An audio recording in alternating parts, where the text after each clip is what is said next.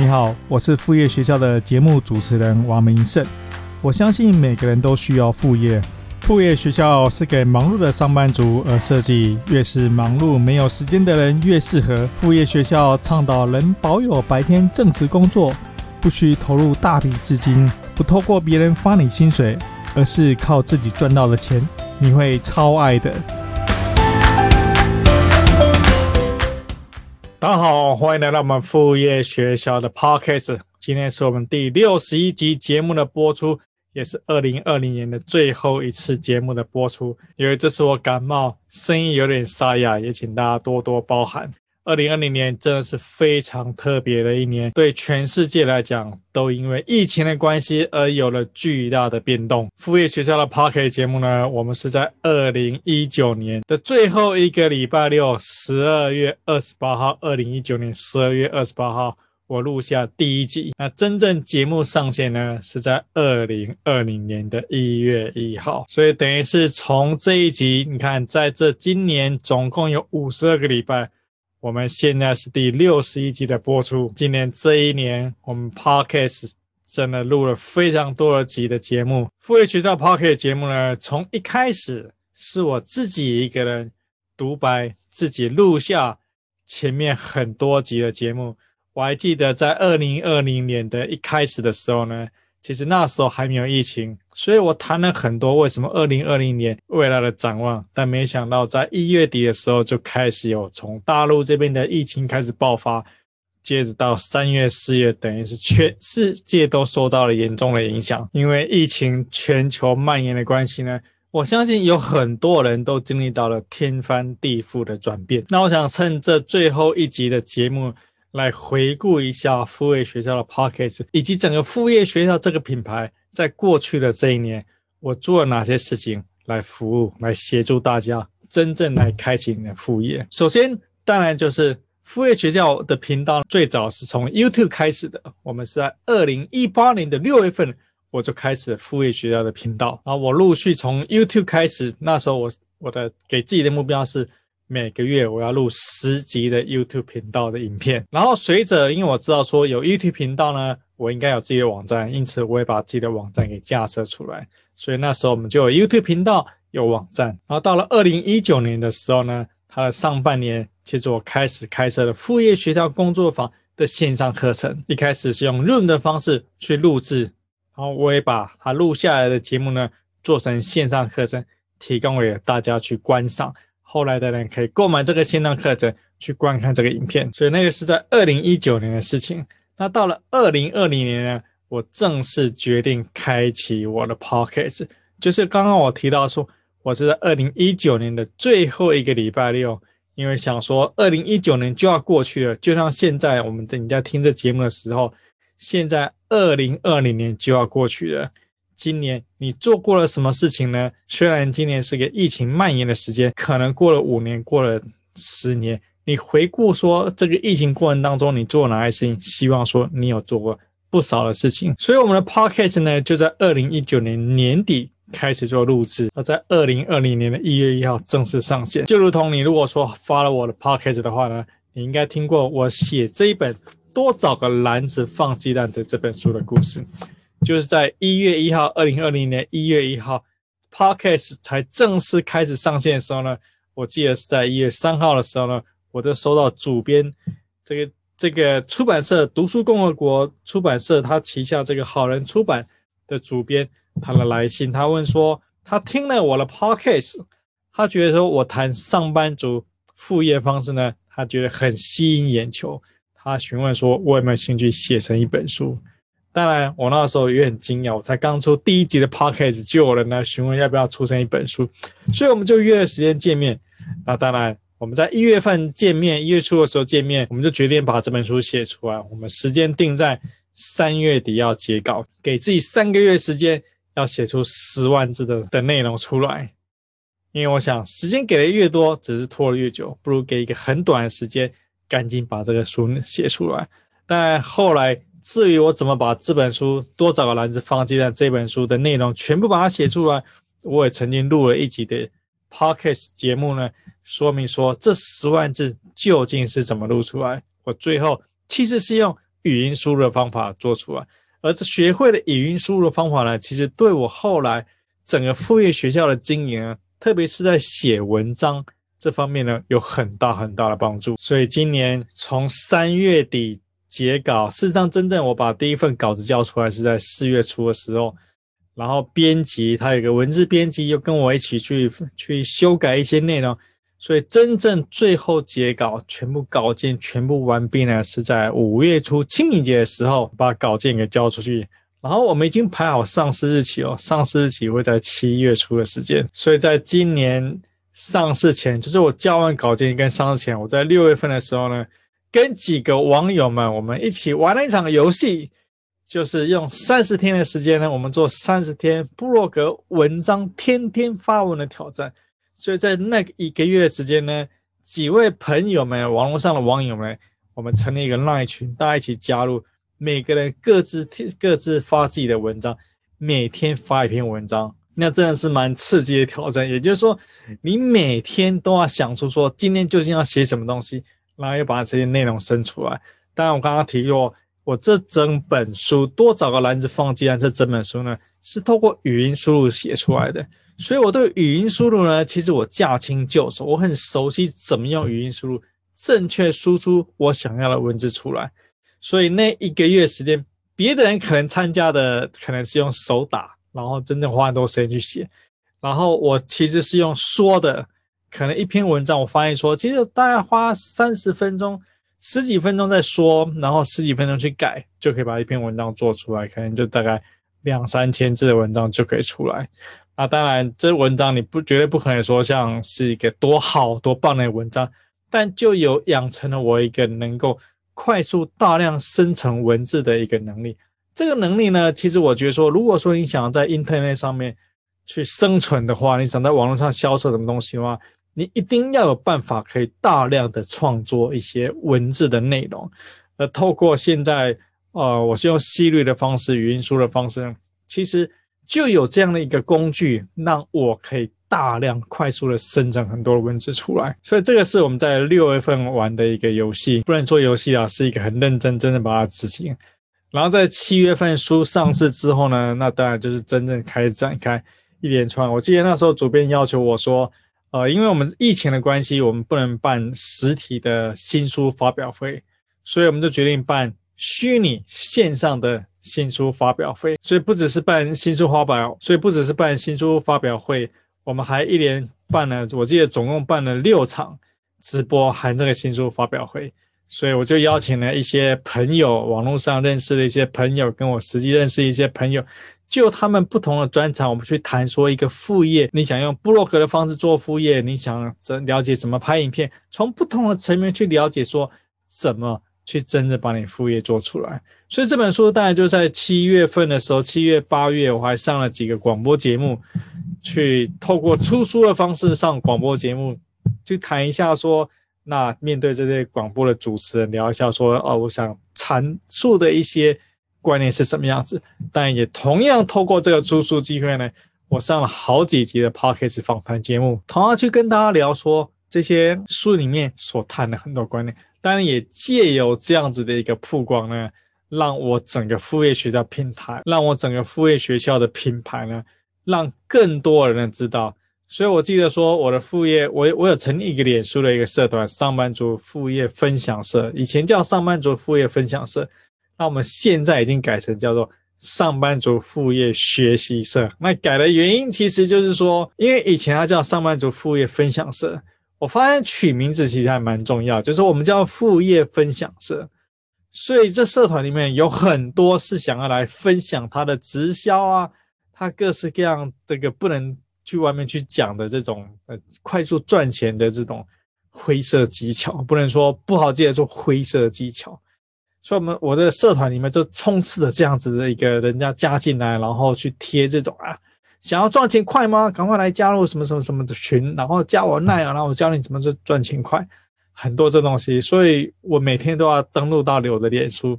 去看一下，说今天有没有有没有人推就贴这样的文章出来，然后把这个人封锁，然后删掉。我记得那一阵子有很多人在宣传 TikTok，不晓得，而且很多不像是台湾的人，也不像大陆人，还反而都像是日本人的一种账号，他唱他生成很多这种脸书的假账号，然后来宣传说 TikTok，然后通过 TikTok 赚钱。当然后来由于我们的这个我参加比较多的这个宣传的活动，所以加入的人群其实就是我们的脸书社团加入人群，从七月份开始真的是。其实应该是从五月、六月就开始，人数真的是蛮多加进来，然后一路到现在，我们在录的时候呢，已经差不多到了五千八百个社员。而这个这个副业学校现在叫学习社呢，其实在二零一九年年初的时候，我把它建立起来，所以我觉得说，呃，我应该是做了某些事情是对的，在这个短短其实可能就是两年的时间，社团真的从零从零开始。而且我在我的脸书朋友，我的脸书朋友虽然说很多，可是我没有在我的任何的脸书贴文上面宣传大家来加入这个社团，而他就是完全在两年时间从零，现在可能到了五千八，我相信到今二零二零年底的时候，他应该就会冲破六千，而且他的增加的人数其实速度是蛮快的，所以我觉得说这件事情是做对。那我也鼓励大家，如果说你今天还没有开启任何的一个脸书的社团，我建议你真的去开一个你的脸书社团，也就是说，我在写在这本书里面也有提到说，在这个多找个篮子放鸡蛋这里，这个书里面有提到说，如果说你现在真的不知道要做什么，你就先开一个脸书的一个社团，在你完全不知道的时候，你开这个社团，我相信当然一开始一定没有什么人会参加，会加入你这个社团，但随着你在慢慢上面贴文。总是就是就是鱼这么这海洋这么大，总是会有一些鱼游进来，看到你一些文章，那慢慢的、慢慢的，你可能做一些参加一些活动，跟别人讲你有这个这个社团，你可能参做一些什么什么样的事情，就是逐步的，你就会聚集一些人群，即使十个也好，二十个也好，可能一个月加入一个也好，慢慢的从零开始，从无到有。你就可以拥有自己的粉丝，自己追随你的人。那你必须要用一个嗜好，因为社团是个嗜好，所以就像说我们我成立了社团叫上班族副业学习社。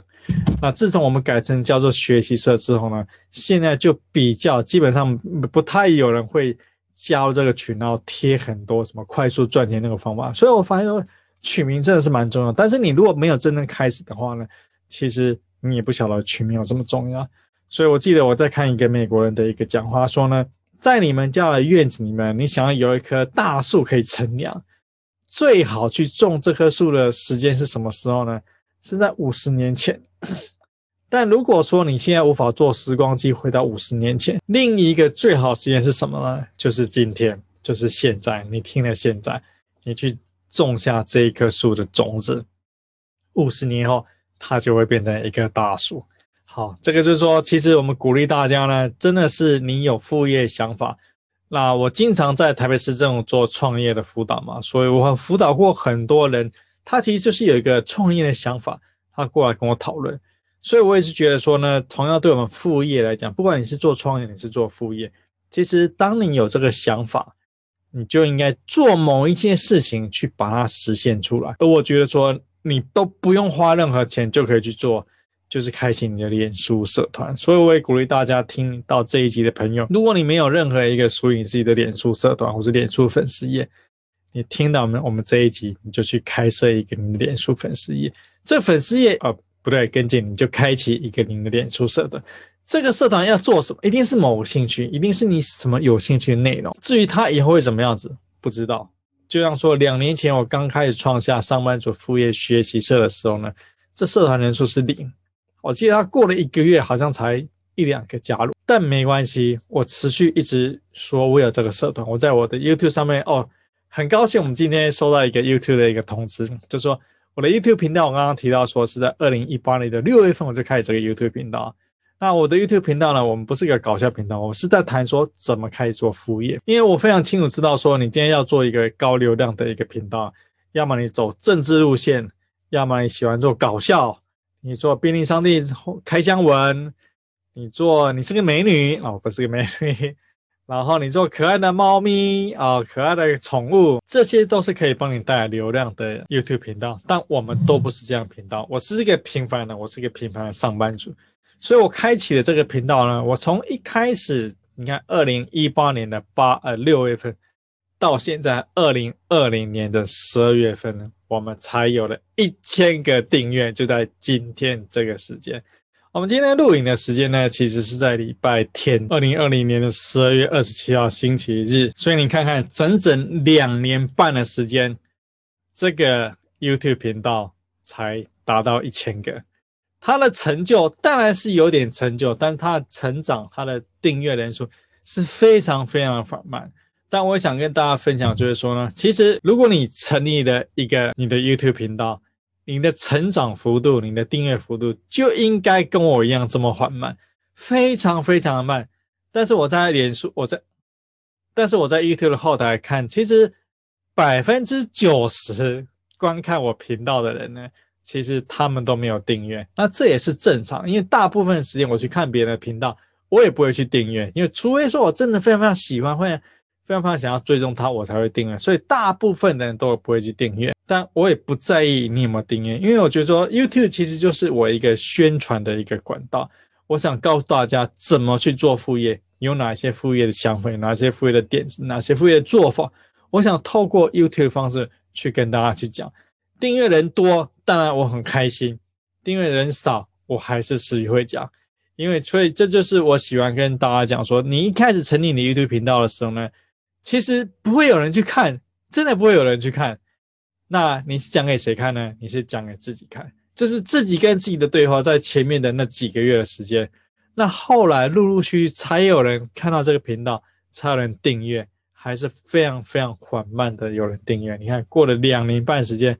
我们才达到一千个订阅。当然，因为花了这么长的时间才达到一千个订阅，也代表说，其实我是不可能透过 YouTube 的方式去做广告。去赚钱的，因为 YouTube 要做广告，要能够赚钱，一定是看流量，而这个 YouTube 频道就不是一个会有大流量的方法。当然，如果说你现在在 YouTube 上面听到、看到我们这一集的话，我希望说你来订阅我们的 YouTube 频道。像我的 Podcast 节目呢，其实我一鱼三吃，我的 Podcast 节目呢会在 Podcast 平台上露出，我也会在 YouTube 平台上露出，同时我也会在我的网站上刊登出一篇透过。写更多比较详细的文字方式呢，写成一个部落格方式，在我的网站上出现，所以等于是一集节目三种不同的方式会做呈现。哦，对，今天还有一件令我还蛮开心，除了说刚刚的那个 YouTube 我们刚破一千人，现在还有我收到一个呃 Podcast 的一个统计，他说呢，我的频道，我们副业学校这个频道呢，在台湾的这个创业的这个这个分类里面呢，我们排名第十七名。所以我觉得这也是给我一个蛮大的一个肯定，代表说我们这个频道呢，其实虽然说我谈的是副业，但是我们仍然是在在 Pocket 里面呢，能被归于说创业的一个概念。我在里面排名第十七，我觉得说这也是给我一个蛮不错的一个肯定，因为我向来我没有特别去经营 Podcast，因为要经营的话呢，其实就是鼓励大家要去多做留言，越多人留言，我的排名会越前。而我的留言很少，所以我也希望说你，你如果说长期听我们这一集我们富裕学到的 podcast 的话，我也希望你花一点时间到 Apple Apple 的 podcast 上面去留言，让更多人找到副业学到 podcast 会有帮助。为什么说我不很在意说有我的我在我在我去邀请更多人去做留言，我在我的 podcast 我要不要去做更多的一个 promo？因为我觉得说，我做这件事情呢，其实不会是一年、两年、三年就会有成果。我做副业学校这件事情呢，可能是我要花十年的时间去经营的一个内容。那既然说我要花十年时间去经营内容了，我去在意说我的 YouTube 要多快有多少人订阅，我的 Podcast 要多快有多少人去下载去听，我的网站要多少人的的流量。这些可能都是一个过眼云烟，这些数字是很重要，没错。但这一些数字呢，其实我是逐步要建立起我的副业学校的这个品牌知名度，这个平台。而现在呢，即使我已经经营了两年半，我仍然觉得说它还是在初期，它还没有成熟，它离距离成熟的话，可能至少还有一年到两年的时间。我觉得说我可能这个，所以说这个房子才会建的差不多。现在我还在盖这个房子的过程当中，但越多人留言，让越多人听到，我会更开心，也会帮助更多人。因为真的，我不止收到一次，呃，我们的听众，我们 YouTube 上的朋友，我的网友们。写信过来给我，他说我的某一集对他有很大的领悟，我的某一集访谈来宾谈的内容呢，他感受很深。因为这一些我在副业学校里面谈的东西呢，其实很多就是我一个普通的上班族，一个忙碌的上班族，我已经结婚了，我有家庭，我有小孩，在这么忙碌过程当中呢，我挤出时间，我以身作则。去做很多很多尝试，学很多很多东西，写很多很多内容，拍很多很多影片，录 podcast 这样子。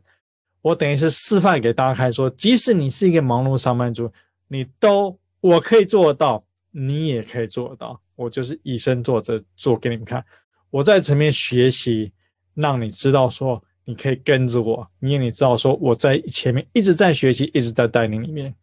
其实我每年学的东西真的是非常非常的多。譬如说，今年我除了说每个月固定参加一个读书会，就一年在这个读书会要每个月读一本书之外呢，我透过通勤，有时候开车，有时候坐捷运的时间呢，我是大量在听国外的 podcast，而且我也透过这个时间大量在听国外的有声书，所以我买了不少有声书，都是透过这些上班上下班的时间去学习。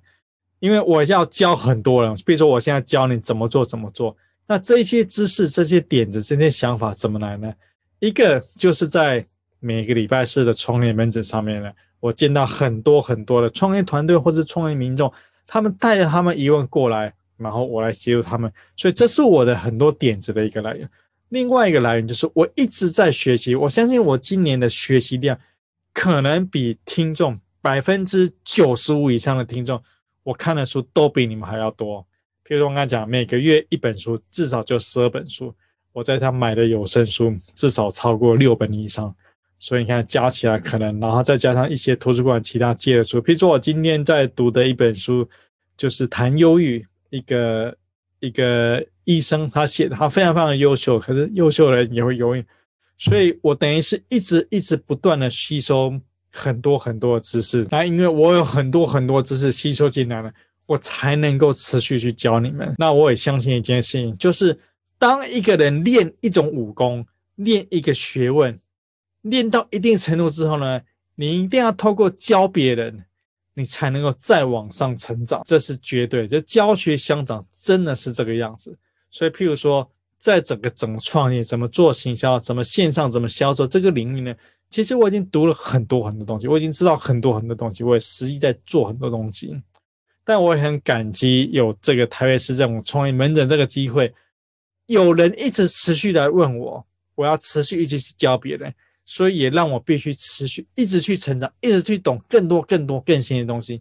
一直去了解现在社群是怎么运作，一直去了解最新最新的一些 SEO 的技巧，一些线上销售的一些知识。是怎么在进行？所以我懂得越多，然后我再透过 Podcast、YouTube 文章的方式，跟写书的方式，写这本书的方式。其实我本来打算明年二零二一年再写一本书，但我觉得说我明年二零二一年我有另外一个计划，我想说优先把它做出来，就是我想真正把我的网站的基础建设把它建起来，包含说线上课程，可能几个线上课程都要重新拍一遍。整个的这个会员制都要重新推出，所以可能写下一本书的时间，其实我已经想好下一本书要写什么东西。下一本书的时间可能就会推延到我们二零二二年再来想说怎么真的把它进行起来。所以我们刚才提到说，其实我今年读非常非常多书，我相信绝对比百分之九十五以上的听众、观众，你我读的书都还比你多。这就是为什么你看我的网站，你看我的 pocket。你看我的 YouTube，你看听我的 Podcast，我有持续一直有各式各样的点子，一直有各式各样的做法，我可以分享出来，就是因为我读很多东西，同时每个礼拜是有各式各样的人来问我一些内容。譬如说，我记得大概在一个月前，就有一位英文老师，他是在教补习班的英文老师，他就来问我说，他想要去做实体的产品的电商创业，但是他完全都不知道怎么开始，所以他就问我说，有什么推荐的课程可以给他听？这个问题是真的是把我问到，因为比如说我现在学习这么多电商怎么运作，怎么做行销，怎么卖东西，怎么建这个电商的平台，我学的真的是非常非常多。我可能是已经跑太前面，他问我说，他从零开始。有什么课程可以推荐？不是说一时回答不出来，而是说回去我上上网搜寻一下，我也回答不出来。因为网络上当然有很多人在讲一个电商怎么去怎么卖，网络上怎么怎么销售，但我很清楚知道，有些是真材实料的，但是他可能只讲某一部分是真材实料，有些完全是空的，他可能只讲很多空虚的话。那你真正。想要抱着学习去的人呢，你是学不到真正实在的东西。所以我也发现说呢，哦，原来一个完全不懂的人，他要到达我这个程度，其实是还蛮困难。但我也不希望说你们都是透过自己摸索的方式，我希望说我赶紧摸索，我赶紧懂一些东西，我赶紧把我懂的都教给大家。那当然，这本书写出这本书多找篮子放鸡蛋呢，它是一个开头。也就是说，以后我希望说，我每年都推一本书，都写一本书，把我真正懂的东西呢，把它写出来。因为我非常非常相信，创作教人才能让我更成长，而我希望我更成长，所以我希望说我教更多人。我希望通过写书的方式，我希望通过 podcast 方式，通过拍影片的方式呢，来让更多人知道说，其实上班族真的是可以通过副业方式。而我也觉得很奇怪，在台湾市场上，真正在谈副业，我是第一个人。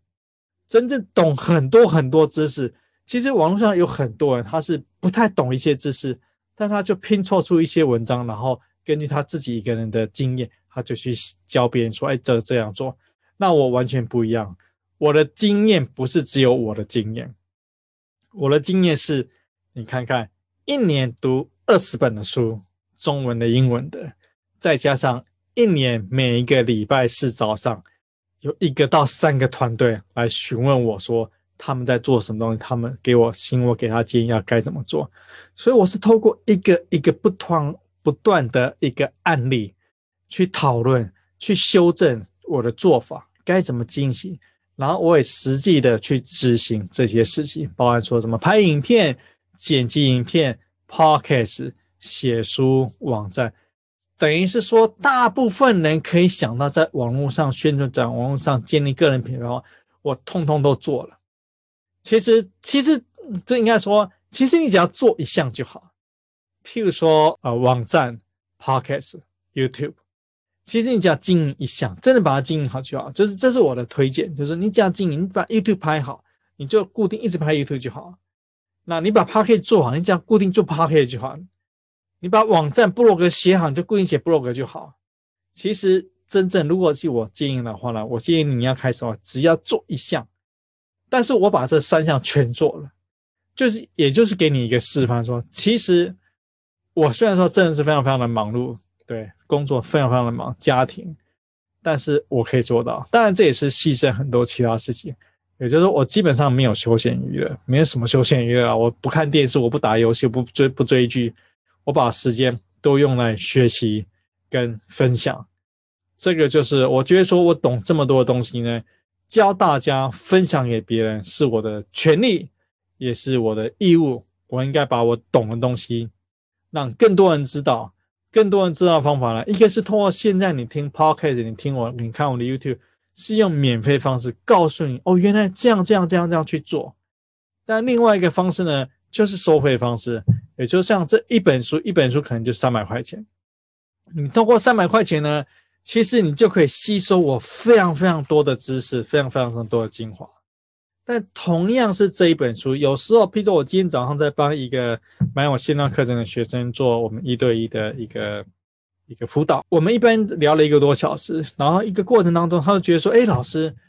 那你我们今天讲了很多东西呢，其实你在你的书里面。”你在你的线上课程里面呢，都有讲到，只是说那时候在看书的时候呢，其实没有办法有像直接现场直接一对一跟你做讨论那么深的一个体悟，因为书毕竟就像说你在学校呢，你每你在当学生的时候，每学期一开始你就会去领回一堆教科书，那这些教科书，当然你可以自己读，很多教科书你也可以自己翻，自己去读。但是读懂不读不懂，这就是你自己的本事。那还好，在学校呢，其实有老师，你可以读不懂，还会有老师教过你一遍。老师教还不懂，作业不会写，还可以再去问同学，还可以再去问老师。但事实上，当你长大、你成人、入了社会之后呢，你今天买了一本书，这本书当然是一本好书，可是你读不懂。我上面讲很多很多概念，很多很多做法，你读不懂怎么办？没人可以问，读不懂就算了，就摆着吧。就跟在学校一样，你写这个作业，你跟这个观念，你这个题数学不会写，怎么办？不想去，没办法去问别人，就摆着。考试出来就是不会。同样到了社会上也是一样，买了书看不懂，不知道，甚至说即使你以为你看得懂，实际上你是没有看懂。然后不懂不会怎么办？摆着，因为没有人可以问。这就是我觉得说，其实我整套的这个付费学校整个品牌里面，包括做网站、YouTube、Podcast、书，跟我在做市政府的创业辅导。我发现说呢，其实都有一个问题。你可能看我某一集的 Podcast 或是 YouTube，你听到我讲一个概念，你觉得说，哎，讲得很好，你就想要去做。你一做，发现说，哎，这里好像不太啊，有遇到一些问题。但你发现说，哎，这遇到你怎么解决？你可以自己想办法苦思去解决。可能你最后就突破这个盲点，恭喜你，你继续再往前。或者说你没有突破这盲点，你卡在这边解决不了，然后。你就停下来，你就放弃，你就你就不继续做。这个就是说，我在台北市政府的创业门诊，我遇到一模一样的状况。其实每次的创业门诊半小时的时间里面呢，我都教他很多很多东西，我倾囊相授，把我懂了很多东西，各式各样怎么做怎么做，你们这个模式怎么赚钱，怎么赚，你可以做这个，可以做这个，通通教他。有时候我发现说，他抄笔记抄的好勤快，然后一边觉得说，哇，顾问今天学到好多很多东西。我甚至把他今年接下来十二个月所有要做的功课呢，我全部都告诉他说：“你接下来就是要这样这样这样这样做。”然后十二个月时间他把它做出来。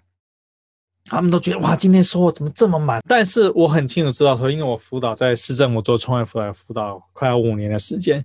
那我有去追踪以前辅导过的一些人，其实问题都一样，就是说他们今天学了很多很多之后呢，回去。可能跟团队里面的人，或者说自己开始去执行，执行绝对不会很顺利的。如果很顺利，就不用老师在我在这边讲，一定是不顺利的。那不顺利遇到关卡，同样就是回到我们刚刚提到，要么你花很多时间想办法去突破，要么你就放弃，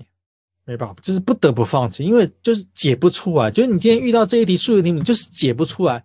也没有人可问，怎么办？就是只能放弃。好，所以这就是为什么我看到很多我以前辅导过的这些创业门诊的团队，他们就是只能放弃，回到他们原本的生活形态、原本工作的的模式，继续去救的那个方式。那我是觉得非常非常可惜。也就是说，你今天毕竟在你创业门诊，或者说你今天听到我们这集 Podcast 或看到我们这集 YouTube，你毕竟遇到我，你也觉得你你还会听到你听到这一段的时候，代表说其实你还蛮认同我的想法，你。可能听过我很多内容，然后你认同我，你觉得说我讲的东西是对的。如果你觉得我讲的东西是对的话呢，那其实一个很重要的观点就是说，所有前人遇到的这些问题，他们遇到就是说，他听了我的一个概念，觉得很对，他要去做，做一做，遇到问题就会停掉。这也是你会遇到状况，你一定会遇到的一个状况。这是为什么在去年年底的时候，大概在十月份的时候，就开始思考说，我还能怎么帮大家？我的目的当然不是一定要是赚钱，如果是纯粹要是赚钱，我就不会在台北市做志工，因为那是志工，是免费花我自己时间，然后去那边帮助其他的人，没有任何的收入。所以我想说，我能够还能够用什么方法来解决这一些人的问题，也就是遇到问题不会就放弃的问题。这个这个状况你也一定会遇到，即使你觉得你没遇到，你也一定会遇到，只是程度的高低而已。所以我从十月份开始就思考，说我该到底该怎么做，可以真的来协助大家。这就是为什么说我在今年在十月份，我记得十月份开始几集 Podcast 不是宣传说我们副业学校的会员制。我觉得说呢，其实真正带你去做一个副业的话，至少要花一年时间，不太可能三个月你就把副业。搞定，而且可以有收入进来。很难很难很难哦。我相信百分之九十九人都没办法做到这件事情，可能就百分之一很少很少。但我觉得说，如果说我们把时间花一年时间，因为大家都是上班族，花一年时间，你用很有限下班跟周末时间，我们花一年时间，真正是有是绝对百分之百有机会把你想要做的副业真正把它建立好这个基础。不管说你想你的副业是想要做 Podcast，想要做 YouTube，你想要写文章做透过网络广告赚钱，Google 广告赚钱。你想要卖实体的产品，你想要拍线上课程，不管你想要去做哪一种，其实花一年时间，绝对可以把根基打好，让你第二年有机会可以真的赚到钱。这就是我设计最后设计成一年制的会员制，也就是说，从你加入的时间开始，我们会花一年时间，每个月做讨论，每个月我给你进度，每个月去。review 去看说你过去这个月做到哪里，你遇到什么问题卡在哪里，接下来怎么解决？我们希望说通过这样每个月每个月的讨论呢，让你一直打通你的关节，一直打通你遇到的难关，真正可以在一年之内真正把你的副业想要的一个基础给打起来。我不能讲说一个月、一年之内你就可以赚钱，但是我可以跟你讲说，一年之内呢，你的副业基础一定可以。打得很扎实，这就是副业学校的会员制设计的方案的内容。那由于我时间非常非常的有限，所以我也不能就是大家想要报名，我通通都让你来参加。因此，这个是采取申请制度，也就是对于你真正有心想要开启副业，我们只给真正有心想要开启副业的人。你提出你在我们的网站上面，你提出你的申请，包含一些你要事先要准备的资料。然后你告诉我为什么你觉得说你想要加入这个副业学校的一个会员制的方案，然后我就会回复给你说呢，那你可不可以入选我们这个副业学校会员制？因为毕竟我时间真的这样非常非常有限，我不可能收太多的人，我只能收有限的人，而且我希望说这些人是真正有心要开始，然后我可以带着你去教你。所以在二零二零年，其实我也很感激大家给我这个机会，包含说我们写了一本书。啊、透过这一本书，我也另外开了给有购书的读者，总共六周免费的 Room 的课程。然后这个免费的 Room 呢，最后也拍成一个线上课程。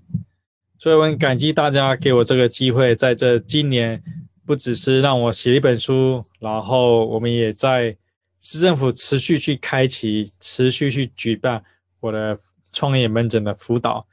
然后上了好几集的这个 Podcast 的访谈。也上了广播节目，所以今年对我是一个收获满满的一年。那我也相信很多的听众可能今年受到一些疫情影响，但我相信说，我今年所创造出来的许多内容，包含说一整年，今天是第六十一集的 Podcast，有总共六十一集的 Podcast。你如果从头听到尾的话呢，这里面这么多的一个访谈节目，一些成功做副业的一个典范，他们成功的一个创业者。他们都应该或多或少会给你很多地方呢，一些你从来没有想过的内容。再加上我很多我谈的副业学校，我们谈的副业怎么进行，我相信你仔细去看我很多，包含说这本书的内容，多少篮子放这些这本书的内容，它其实是真的把我整个 podcast 啊、我的 YouTube 啊、我的文章啊，所有东西串在一起，就是这一本书。我真是蛮推荐大家去买这本书。当然，买了这本书，你可以再买我们的线上课程。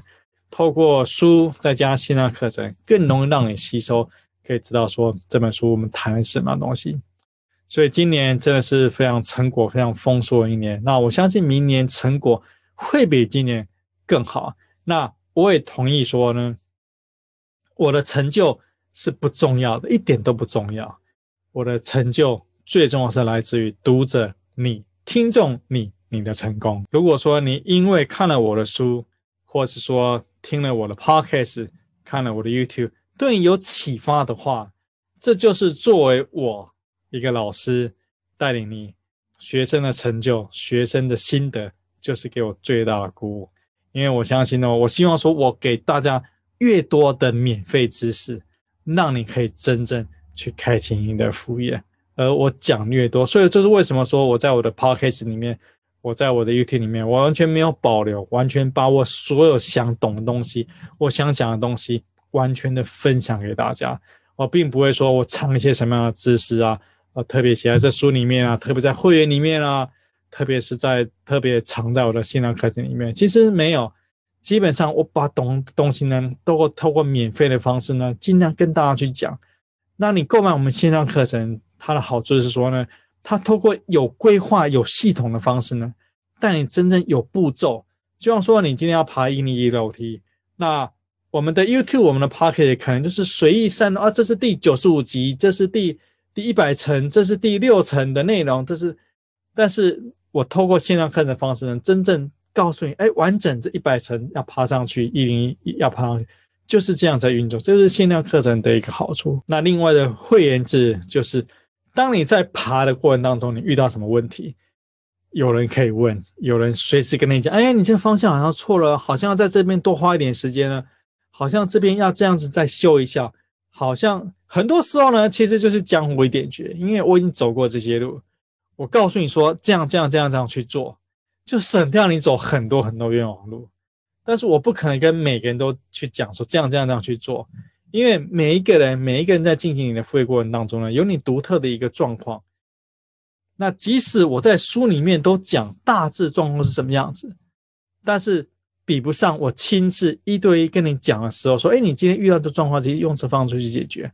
你啊，可能你豁然看，可能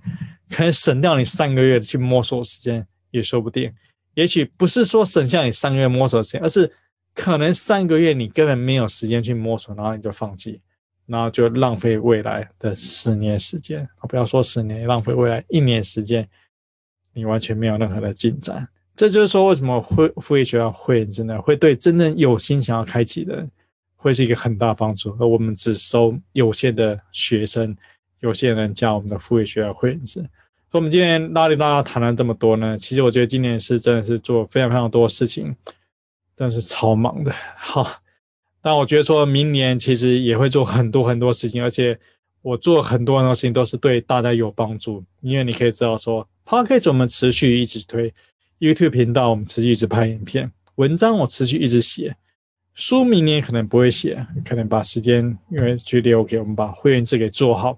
我们把线上课程给做好，这些都是实实在在可以协助到你真正去做好你的副业的内容。那在今年我也知道说，很多在市政府做跟我做辅导的人，他们都受到新冠肺炎疫情的影响，有人放被迫放无薪假，有人是被迫离职，有人是。公司实际上是没有营运，没有没有没有任何业绩。那我遇到过好几位，那很可能你现在在听我 podcast，你在看我们 YouTube 呢，也很可能你也是这样子。当然，我们在我们在呃我的 podcast 有一集，我们谈说，如果说你急着赶紧要收的话呢，其实做食品加工是最容易的方法。那我也在有一集 podcast 专门访谈了一位前台北市政府的卫生局的。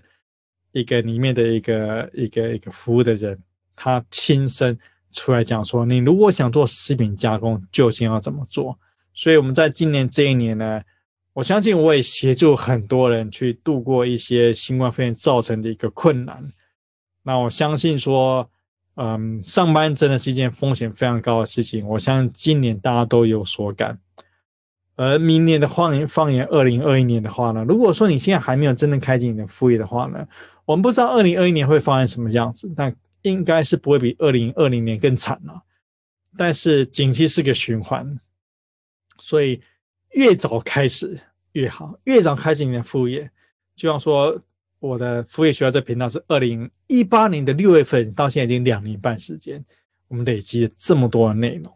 那如果说我只是从今年年就开始，我就没办法累积这么多的内容。所以越早开始你的副业，你就可以越早累积你的资产。因为就像种树一样，他不可能，他假设要花十年长大，你施越你你即使可以施很多很多肥给他，他也不一定能够三年就长大。他就是需要一些时间，而且你也很忙碌，你也没可能花那么多时间在上上面。所以越早开启你的副业越好。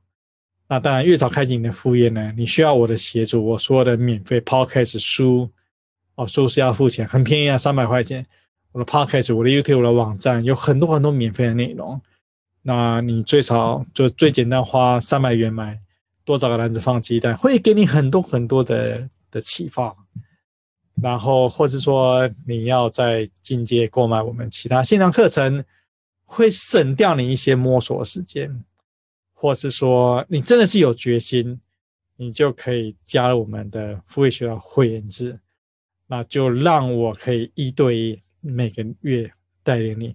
真正去走过这一段副业的路。好，那么今天这一集就先录到这边。我也希望说，你真的不管说你是从我免费的方式开始，或是说购买我的课程开始，或加入我会员制开始呢，